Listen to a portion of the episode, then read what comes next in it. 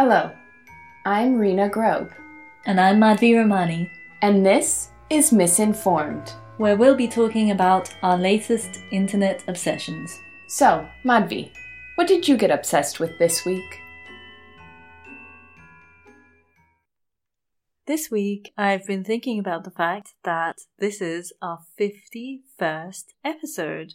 So we've been doing this for almost a year, and coincidentally, or not, as the case may be, it's also the one year anniversary since The WHO, not the band, the World Health Organization, declared a worldwide pandemic on March the 11th, 2020. We are very much a pandemic podcast, right? Because we started this podcast when there was nothing else to do and we kind of just wanted to, I guess, continue having conversations even in all this kind of isolation.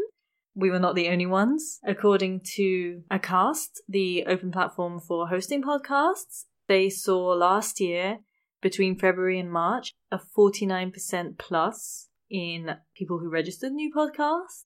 Simplecasts as well.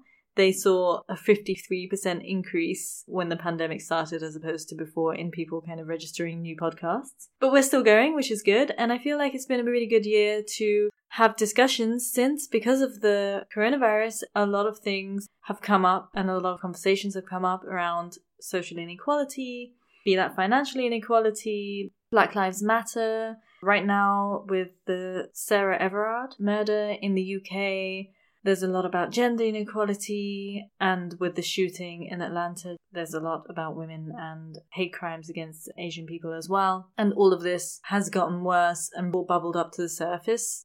And so I've been thinking about, yeah, the coronavirus, the conversations that we've had, and what a year it's been. What a surreal, weird year it's been when nothing happened, but everything happened. I remember this time last year when we made the decision to close the office, we were all like, oh, in two, three weeks, we'll be back. This is just a short term thing. Here we are a year later, and we're coming up on lockdown number three in Germany, or wave number three as they call it. So it's been quite the year. Sometimes I think that when I think about coronavirus, there are moments when it almost doesn't seem real. Not in a conspiracy theory way, but in the sense of a pandemic feels like something out of a movie. And we've been in this for a year now, but the concept is so abstract and horrifying that my mind almost stalls when thinking about it because that's the only way I can really process it. Around the world, 120 million cases of coronavirus have been reported. And 2.6 million people have died from the virus. This is according to John Hopkins University. I mean, obviously it's real. I never want to doubt that it's real. But yeah, it almost seems like something out of a bad sci fi horror film. There are moments when I walk around and I'm just like in a mask and everyone's wearing these surgical masks and yeah, it's surreal or you hear these announcements, please keep your social distance. When you write a dystopian story, one of the things you think about is what would the announcements be like Mm-hmm.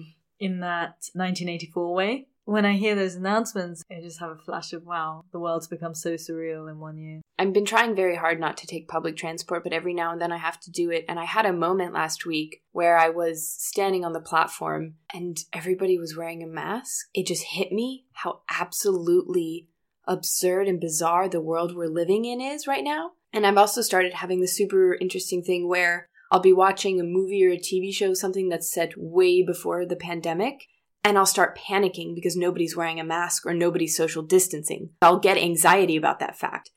And so I'm very curious to see how it's going to affect us when we come out of this. The effects of the coronavirus pandemic have been compared to the collective trauma experienced during a war, also similar to the experiences of a natural disaster. So, for example, people who were affected by Hurricane Katrina in 2005 people who are directly affected by the hurricane, in particular communities of color, the after effects in form of PTSD is still formed today. And in fact, it is estimated that 10 to 15% of the population will be suffering some form of PTSD from coronavirus in years to come. So I think none of us are okay. I think all of us are. It feels so silly to say I think all of us are anxious or depressed because, yes, of course, we all are, in fact, studies have shown that the negative impacts on our mental health and well being, such as difficulty sleeping, have gone up 36%, eating disorders 32%, increase in alcohol consumption or substance abuse 12%, and worsening chronic conditions have gone up 12%. So if you look at the statistics, for example, of adults reporting, and I would like to just heavily emphasize here that this is just what people have reported, right? Because obviously the actual numbers are going to be significantly higher. That in June of 2019, it was reported that 11% of adults suffered from an anxiety disorder and or depressive disorder, whereas in January 2021, it was reported that 41% of adults. Now, obviously, if you've ever tried to get any kind of mental health care in Germany, you know that it's absolutely difficult and ridiculous. So the number is probably significantly higher. And in fact, in young adults ages is 18 to 24, the reported symptoms of anxiety and or depression have gone up 56%. It's interesting how you said that when you see a scene on TV where nobody's wearing a mask, it kind of gives you anxiety because we're all in this sort of state of heightened anxiety because we know that there's a threat out there, but there's a lot of uncertainty about what that threat is, where it comes from.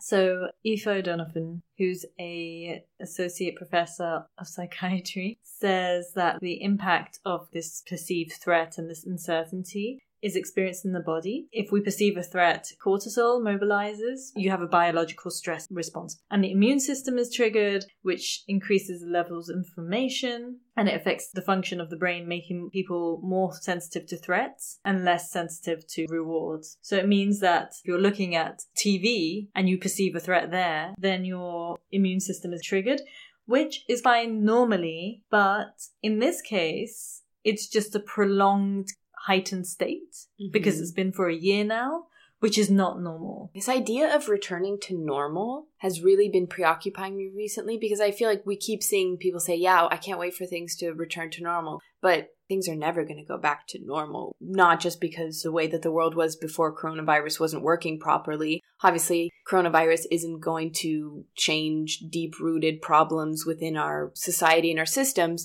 But even if they say that just 10 to 15% of the population is going to suffer from PTSD, 100% all of us are going to be suffering from some sort of repercussions from this global pandemic. Also, what you were saying about this threat, if there's a natural disaster, you can see it. If there's a war, you sort of feel the repercussions.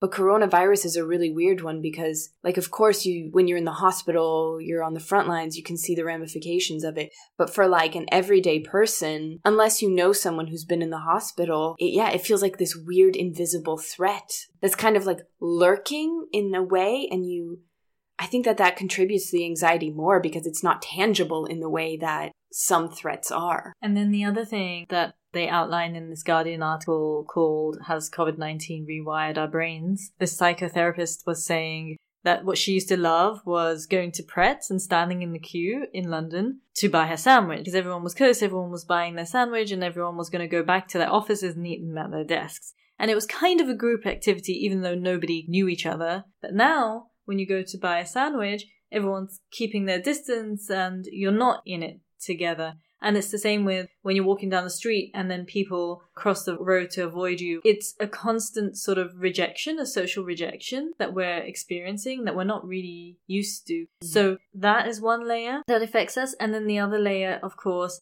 is the lack of, and we talked about it in the loneliness episode way back at the beginning of the coronavirus, the lack of touch and our normal social sort of supports and interactions and things like that. So it has like three layers to the long term effects. I think we'll all be affected by that. The socializing thing is interesting because in that brief moment of time back last summer, when restrictions were kind of loosened and we could see big bigger groups, not big groups, but more people, I did have anxiety around meeting people. And not in terms of coronavirus anxiety, because that's obviously always there, but in terms of actually talking to people you didn't know or spending time with a big group of people, just like the social aspect of it. So it has really affected us. But I was genuinely, it was like, how do you talk to people you don't know? I think I've forgotten how to have small talk with a complete stranger you've just met. At our weekly check in with this girl group that we're in, I asked the girls how they feel one year into coronavirus, and one of the common threads among their responses was they all miss things that I mean, obviously, we take things for granted, but one of the girls was saying she doesn't really enjoy spending time with her family that much. And the last year, she craved it so much. And there was another girl who said she hates clubbing. And all of a sudden, she has this like strong desire to go to a club.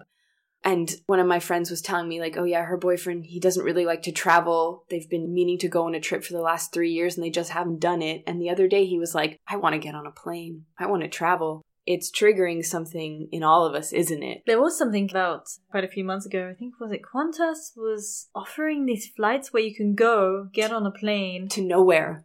Yes. And just sit there. Or did it fly and then come back to the airport, mm-hmm. right? It just flew. And people paid for that. I also had a dream about going to a club the other day and I was super excited about it, but then I was really worried about how we were going to social distance. And I have no urge to go to a club normally, but now I kind of do. I saw this meme recently where it read, One month pandemic, I miss seeing people going places and other concrete stuff. Six months into the pandemic, I miss abstract things like the specific vibe inside coffee shops. Twelve months into the pandemic, my nostalgia, like the rest of me, has lost any recognizable sense of time. I miss Blockbuster. At the beginning of the pandemic, I was in so many Zoom calls. We did Zoom bingo night birthday calls, and now, if one more person, I don't want to be mean, but I do not want to socialize on Zoom anymore. And I remember at the beginning of the pandemic, theater in St. Petersburg, they were doing free live stream of their shows, and I was watching it, and I went to the bookstore before it closed, and I bought all of these books, and I was so motivated. I signed up for French classes. I was going to do so many things. And as the pandemic has gone on, I love reading, and I've just been so unable to read recently. I don't want to watch any more theater shows online. But it's this weird dichotomy, isn't it? Of on the one hand, I do not want to socialize with my friends over Zoom anymore, and I do not want to watch any more theater productions online. But at the same time, I'm having weird anxiety about socializing again. So, how do we move forward from here where I don't want to do the activity online, but I'm also anxious about doing it in person? We're stuck. We're all stuck. And there's this feeling of stuckness too at this point because yeah, at the beginning it was kind of fine. It was nice to have a little bit of a break anyway. We had a sense of purpose around it. One year in, wow. We were just watching together a video of Wuhan a year later, and the bars are open, people are going to bars, and it's really in stark contrast to how Wuhan was when they had a lockdown because they had the toughest lockdown in the world. And their PTSD must be massive because they didn't even know what was happening at all. And then all of a sudden, from one day to the next, on January the 23rd, they just shut the whole city down. There were commuters who were just stuck in Wuhan and who were living in car parks. They had no idea what this disease was. At least when it came to us, we already had a lot of information and many months, and there was a gradual build into it. So they're kind of normal now. Hmm. Well, I don't know if they're normal. I think they probably have a lot of trauma. Watching the video around Wuhan, there's also a very beautiful, aesthetically pleasing video from Nowness that was released on March 20th, 2020, where they show you images of this completely locked down city. And there's something so haunting about it, seeing this massive city just completely deserted. Not even deserted, everyone was just inside it did make me realize how self centered the West is because I was like, we've never heard of Wuhan before. There's so many cities we've never heard of because we're so self involved. And it made me feel kind of bad for Wuhan because now it's infamous, isn't it? It's now got this reputation. Like it's a very good publicity thing because when I was watching these images of Wuhan, I was like, wow, this is a massive metropolis and these roads and these bridges and these structures and the architecture and the lights looks fascinating and it's probably one of the safest places to go right now in terms of coronavirus. I mean, they've been put on the map for sure. I was in this one Guardian article. They were talking about this idea of the cuddle curtain, which is like a plastic curtain that you can cuddle someone through. And looking at it, you're just like, what world are we living in that you have to cuddle someone through plastic? It just feels so absurd. And this has been our reality for a year now a year where nothing but everything has happened. Yeah, it's interesting about the hugs because the psychotherapist in the Guardian article is saying that there's kind of a process of dehumanization going on. She says we're becoming a sort of non person because masks render us mostly faceless. Hand sanitizer is a physical screen. We're now favoring these non person clothes of like pajamas and tracksuits. So we're all just becoming estranged from each other and ourselves. Yuko Nippoda, who is a psychotherapist and a spokesperson for the UK Council for Psychotherapy, has said that chronic loneliness brought on by social isolation or lack of meaning in life during the pandemic is another major concern. Some people have involuntarily found themselves with fewer close connections in the age of social distancing and may find it challenging to rebuild their networks. Others deliberately withdrew from the outside world to feel a sense of safety and may have become resistant to increasing their social interaction in the future. When people experience stress in the outside world, they can detach themselves from that world. Once they experience this detachment, it may be difficult for them to come out into the world and socialize with others. This isn't a BBC article. They then interview a young woman who lost a partner to suicide back in 2014. And she was saying that she has a constant fear of losing someone again. So through coronavirus, she's sort of re experiencing this loss of a partner, but now it feels completely uncontrollable because now it's not, oh, I lost a partner to suicide. Now it's at any moment, I could lose absolutely anyone I'm close to to an invisible threat that I can't control. Yeah, and one of the videos about Wuhan visiting it a year after, one of the guys actually says something along those lines. He says, I didn't really think there was such a thing as catastrophe. I just thought you could always navigate and were kind of in control, but now I realize, hey, I have no control. And I think there's that feeling of having no control, especially when somebody dies, when you lose your business, your job, that all of this stuff just happened because of a virus is very disempowering for a lot of people. Because if you taking control of your life is all well and good, if you lose things due to a pandemic, you're being stripped of your power, but not in a way that you can't control that because it's not, oh, you've fallen on hard times. This higher thing that you have no control over has disempowered you. Yeah.